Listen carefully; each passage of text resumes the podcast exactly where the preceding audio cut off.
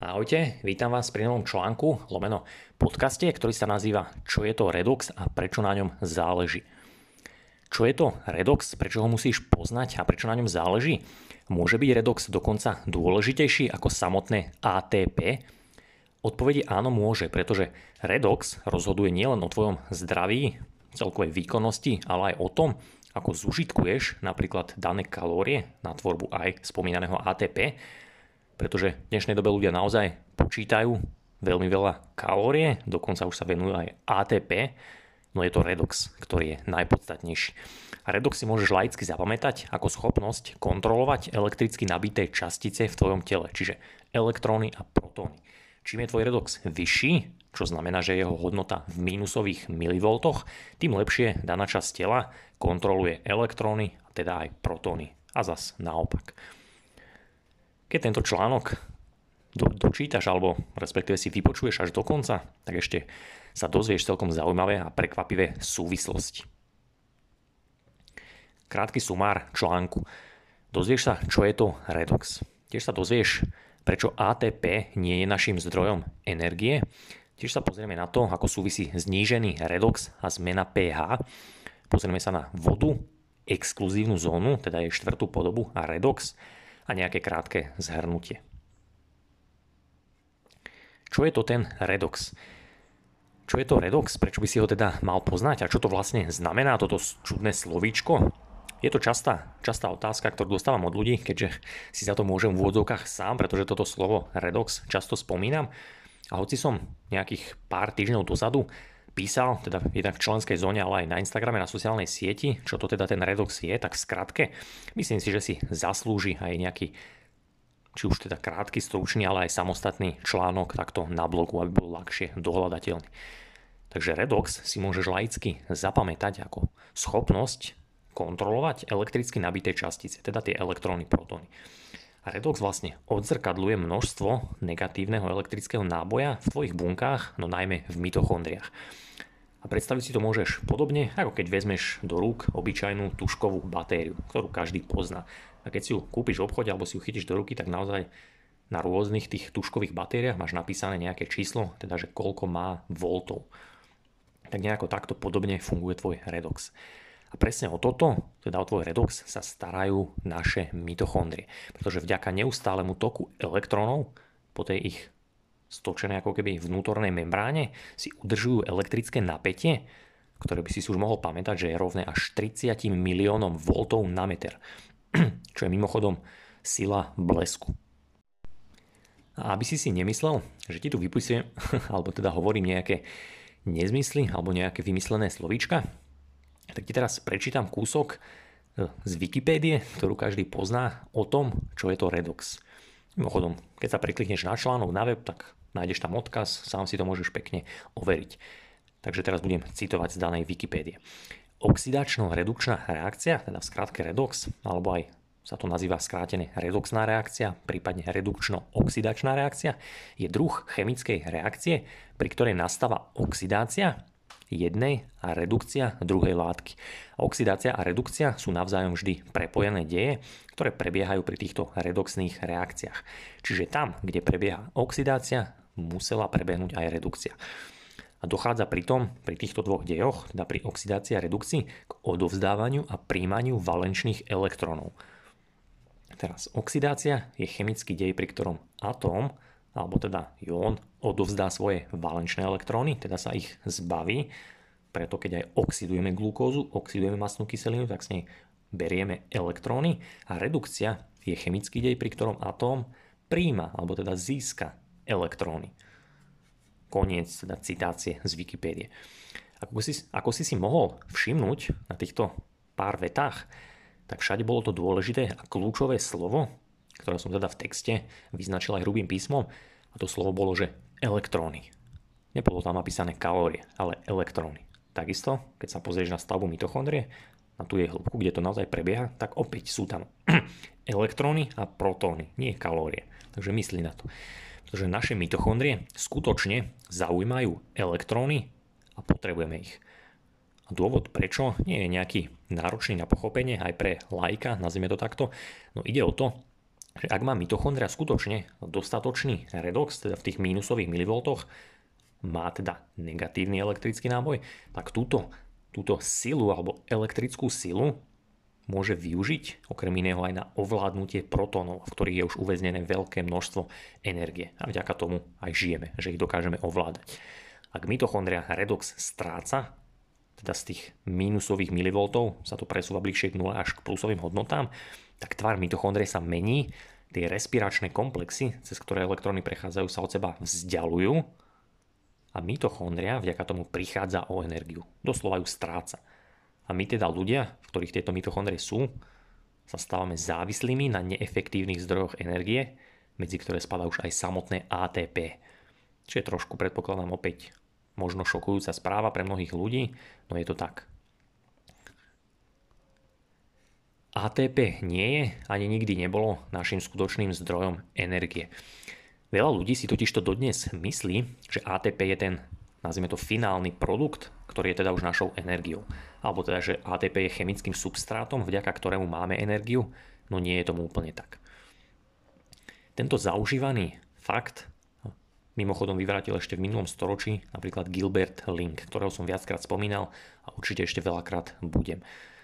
Pre ľudí, ktorí stále neradi, sme to otvárajú svoju mysel novým, novým veciam, novým možnostiam, novým pohľadom a riadia sa iba nejakými zaužívanými dogmami, poučkami, tým, čo počuli v škole, na vysokej škole, na nejakých rôznych ďalších prednáškach a tak ďalej.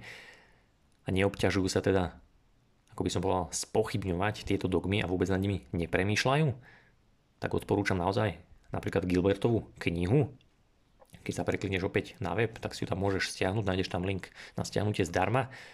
Knižka má cez 800 strán a môžeš kľudne prekliknúť na nejakú 565. stranu, kde sa k téme niečo dozvieš. A nájdeš tam taktiež dôkazy, ktoré preukázali, alebo teda experimenty viacerých ľudí, ktoré preukázali naozaj, že ATP nedokáže pokryť energetické potreby našich buniek, alebo teda aj svalu. Ak sa niekomu nechce venovať teda pár minút, čo predpokladám, že je väčšina, tomu, že sa tam preklikne, stiahne si knihu, pozrie si tú stranu, tak ponúkam ti krátky výcus odtiaľ, samozrejme s prekladom a teda budem parafrázovať preložené už do slovenčiny, keďže knižka je v angličtine.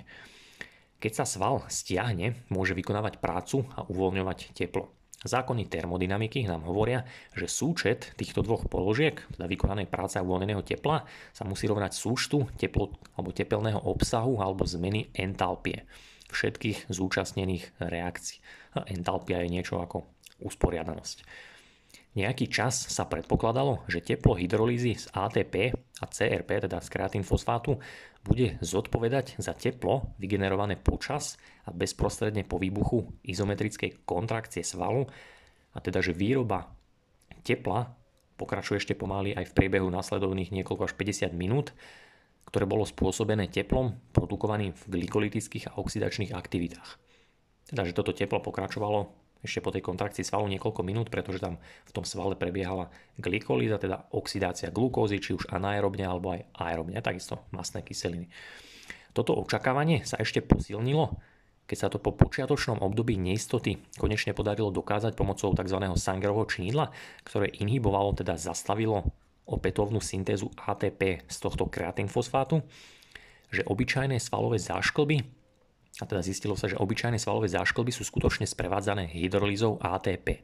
A okrem toho množstvo hydrolízy ATP, teda spotreby ATP, zodpoveda poklesu koncentrácie kreatín fosfátu, pozorovaného pri jednom zášklbe otráveného svalu. A teraz príde vyvrcholenie. Starostlivé porovnanie tepla a práce vyprodukované pri sťahovaní svalu, teda pri tej kontrakcii, s očakávaným výstupom tejto entalpie z týchto alebo zo známych chemických reakcií viedlo aj Gilberta, ale aj mnohých ďalších, nebudem to teraz menovať, k prekvapivému, ale veľmi významnému záveru a to, že tu ešte stále zostáva neznámy zdroj energie. Bodka a koniec parafrázovania. A toto je veľmi dôležité, pretože oni nielen teda týmto pokusom, ale viacerými naozaj preukázali, že pri otravení svalu ten sval, ten jeho vzťah nemohol byť krytý iba tou spotrebou ATP, že tu teda je ešte nejaký neznámy zdroj energie. A mimochodom, Gilbert robil rôzne ďalšie pokusy, takisto aj ďalšie ľudia. A jedným z nich bolo ešte spomeniem to, čo nie je ani v článku napísané, bolo napríklad tzv. sodno-draselná pumpa. To mnoho ľudí pozná, ktorí napríklad študovali biochémiu, že v našich bunkách sú naozaj, nazvime to také pory, ktoré prepúšťajú z jednej strany draslík a z druhej sodík, alebo si ho vymieňajú, pretože sú to dôležité minerály, katióny. Ale pointa je tá, že tento presun draslíka sodíka taktiež spotrebuje ATP. A keď sa robili zaujímavé experimenty, tak sa prišlo na to, že keď sa ATP hydrolyzuje, tak naozaj postačí na ten presun, alebo tá energia uvoľnená by postačovala na ten presun toho sodíka drasíka, ale na nič iné. To znamená, že ak by bunka využívala len ATP, alebo teda to ATP bolo tým finálnym zdrojom energie, tak by je to vystačilo tak možno na presun toho sodíka draslíka. Ale v bunke prebehne zhruba nejakých 100 tisíc chemických reakcií každú sekundu. To znamená, že tých 99 999 reakcií by ostalo bez energie. No samozrejme, keby to tak bolo, tak by sme tu neboli, nežili by sme. Čiže opäť zaujímavá vec, že asi to ATP naozaj nebude úplne tým finálnym zdrojom, ale možno tu ešte je niečo ďalšie. Znížený redox a zmena pH. Na tomto obrázku, teda na obrázku, ktorý si môžeš v článku prekliknúť, môžeš vidieť, ako vyzerá redox v úzovkách v reále, ktorý som nakreslil a tiež, aký je medzi ním a kalóriami vzťah. Teda na jednej osi vľavo vidíš redoxové hodnoty a na osi vpravo zvislej, alebo teda na zvislej osi vpravo vidíš hodnoty kalórií, alebo teda aj kilojoulov po prepočte. A u zdravej mitochondrie je hodnota redoxu niekde medzi minus 400 až minus 200 mV v závislosti od toho, aké respiračné komplexy využíva a ako sú blízko pri sebe v závislosti od toho, kde sa ten, medzi čím sa ten redox meria. A pointa je, že keď redox klesá, teda bližšie k nule, tak vtedy prichádzajú zdravotné komplikácie. A taktiež sa pre nás stávajú spomínané kalórie nepodstatnými, pretože mitochondria už nedokáže elektróny a protóny uvoľnené z jedla, teda z týchto kalórií udržať pod kontrolou a vytvoriť z nich vodu. Ak si túto vetu nevieš predstaviť, tak ti dám jeden ľahký príklad, ktorý určite poznáš, no zrejme si nad ním nepremýšľal v takomto kontexte, ako ti teraz opisujem. Najprv ešte spomeniem vetu z úvodu, ktorú som úplne na začiatku prečítal a hneď na ňu nadviažem, aby si pochopil. Čím je teda tvoj redox vyšší, čo znamená, že je jeho hodnota viac v minusových milivoltoch, tým lepšie daná časť tela kontroluje elektróny a protóny a naopak. Keď je redox, alebo keď je tvoj redox pod, pod kontrolou, má teda negatívne hodnoty, máš na danom mieste v tele prevahu elektrónov, ktoré nás už nielenže zásobujú energiou, keďže elektróny nesú nejaké svetlo, nejakú energiu, ale tiež držia pod kontrolou aj sílu protónu. A nezabúdaj, z dávnejších článkov si o tom môžeš pamätať, napríklad z elektromagnetizmu, že protón má pozitívny elektrický náboj, teda opak elektrónu, ale v porovnaní s ním, teda s elektrónom, je veľký. Je až 1800, myslím nejakých 19 krát väčší, teda ťažší. Čo znamená, že keď má takúto obrovskú hmotu, tak môže síce áno, narobiť aj veľa dobrá, preto ho potrebujeme mať pod kontrolou, ale keď nie je pod kontrolou, tak môže narobiť veľa škody. Podobne ako keď povedzme zoberieš ťažkú bowlingovú gulu vieš ňou pekne zvaliť tých panáčikov alebo teda kuželky, ale takisto s tou veľkou ťažkou gulou, keď ju hodíš niekde do okna, tak vieš narobiť škodu, porozbíjať niečo. Keď totiž to z nejakého dôvodu v nejakej časti tela prichádzame o elektróny, začíname tam hromadiť protóny a čo sa už odzrkadli aj na vyššej teplote a zmene pH. Presne preto si v čase napríklad, keď si prechladnutý alebo na niečo na teba, ako sa hovorí, lezie, tak si nameriaš vyššiu teplotu a zároveň sa cítiš mizerne, bez energie. Pretože dané časti tela lokálne strácajú redox a štruktúra vody v nich sa zhoršuje, tá exkluzívna zóna sa už trošku zmenšuje a tým pádom sa tam mení pH a nastáva tam prevaha protónov. Presne preto sa ti vtedy mimochodom taktiež zvýši cukor v krvi a to aj keď budeš na nazvime to na ketogénej strave, alebo budeš nalačno, budeš hľadovať a tak ďalej. Pretože tvoje telo vtedy vyžaduje elektróny z glukózy, preto sa ti tá glukóza v krvi zvýši, pretože pečeň ju tam vyprodukuje, pretože tieto elektróny v glukóze si na chrbte nesú veľmi silné energetické UV svetlo, vďaka ktorému sú dokážu, nazvime to pulzujúco udržiavať trošku ten redox zvýšený, aby dokážali bojovať s infekciou. Voda, exkluzívna zóna a redox. Keďže som chcel, aby bol dnešný článok kratučký a stručný, tak už iba jednu krátku čerešničku. nad ktorou však potrebuješ začať premýšľať, preto si ju pozorne vypočuj a odporúčam prekliknúť na článok a pozrieť si obrázok, ktorý tam je teraz túto v tejto časti na konci. A tá čerešnička znie, že slnečné svetlo, konkrétne UV a infračervená farbička z neho, spravia z obyčajnej vody tzv. exkluzívnu zónu, teda štvrtú fázu vody. A ktorá má hádaj čo? Táto fáza má negatívny elektrický náboj. Dúfam, že trošku teraz dochádzajú súvislosti. Ak si nespomínaš, odporúčam prečítať si znovu článok ešte z minulého roku niekedy o štvrtej fáze vody. Volal sa Energia 5, štvrtá fáza vody, pretože je to veľmi dôležité, aby si už aj túto fázu, alebo aspoň ten základ spoznával, pretože už čoskoro v ďalších blogoch sa aj vode na trošku hlbšej úrovni budeme venovať a bude to pre teba dôležité. A opäť pri zvuku odporúčam prekliknúť na článok, pretože v tejto časti je veľmi pekne ilustrovaný obrazok, ktorý som teda nakreslil dávnejšie a pochádza z Geraldovej knižky Four Face of Water. Obrazok tam mám samozrejme s jeho osobným súhlasom alebo teda pridávam ho aj sem na web s jeho osobným súhlasom, respektíve so súhlasom jeho syna, ktorý ten obrázok kreslil a ja som ho teda trošku upravil a prekreslil po ňom záver a zhrnutie.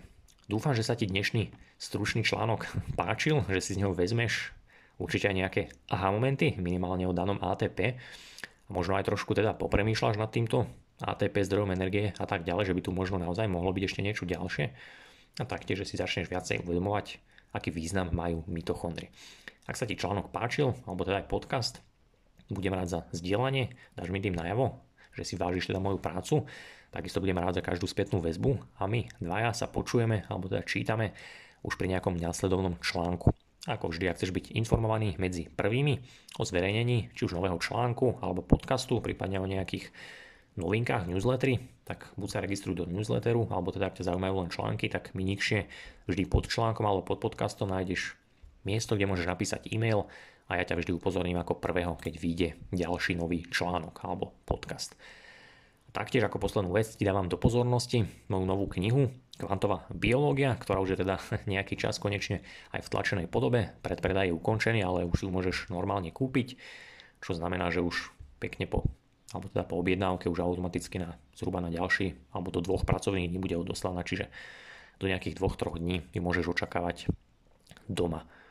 A taktiež ti dávam ešte do pozornosti premium členstvo, pretože ešte stále platí, že členstvo je za jednorazový poplatok a s prístupom navždy, čo sa teda o nejaký mesiac aj niečo zmení.